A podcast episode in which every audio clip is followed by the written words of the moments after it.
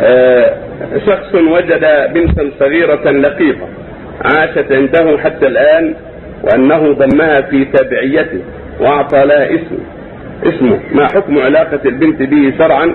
وهل تستمر تسمية البنت بلقب العائلة؟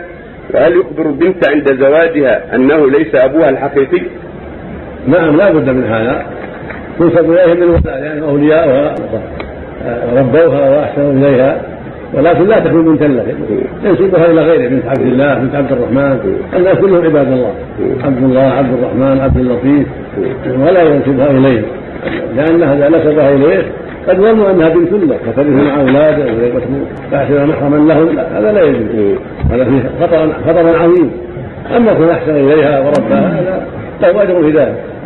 لكن إذا كان ما رضعت من زوجته ولا من بناته ولا من أخواته له زواجها النبية إذا كبرت النبية ولا أولاد يتزوجوها أما إذا كانت زوجة رضعتها لأنها النبية الصغيرة قبل قبل الفطامة فرضعتها زوجته. يكون أبا لها. أو رضعتها بنته يكون جدا لها. أو رضعتها أخته يكون خالا لها. نعم.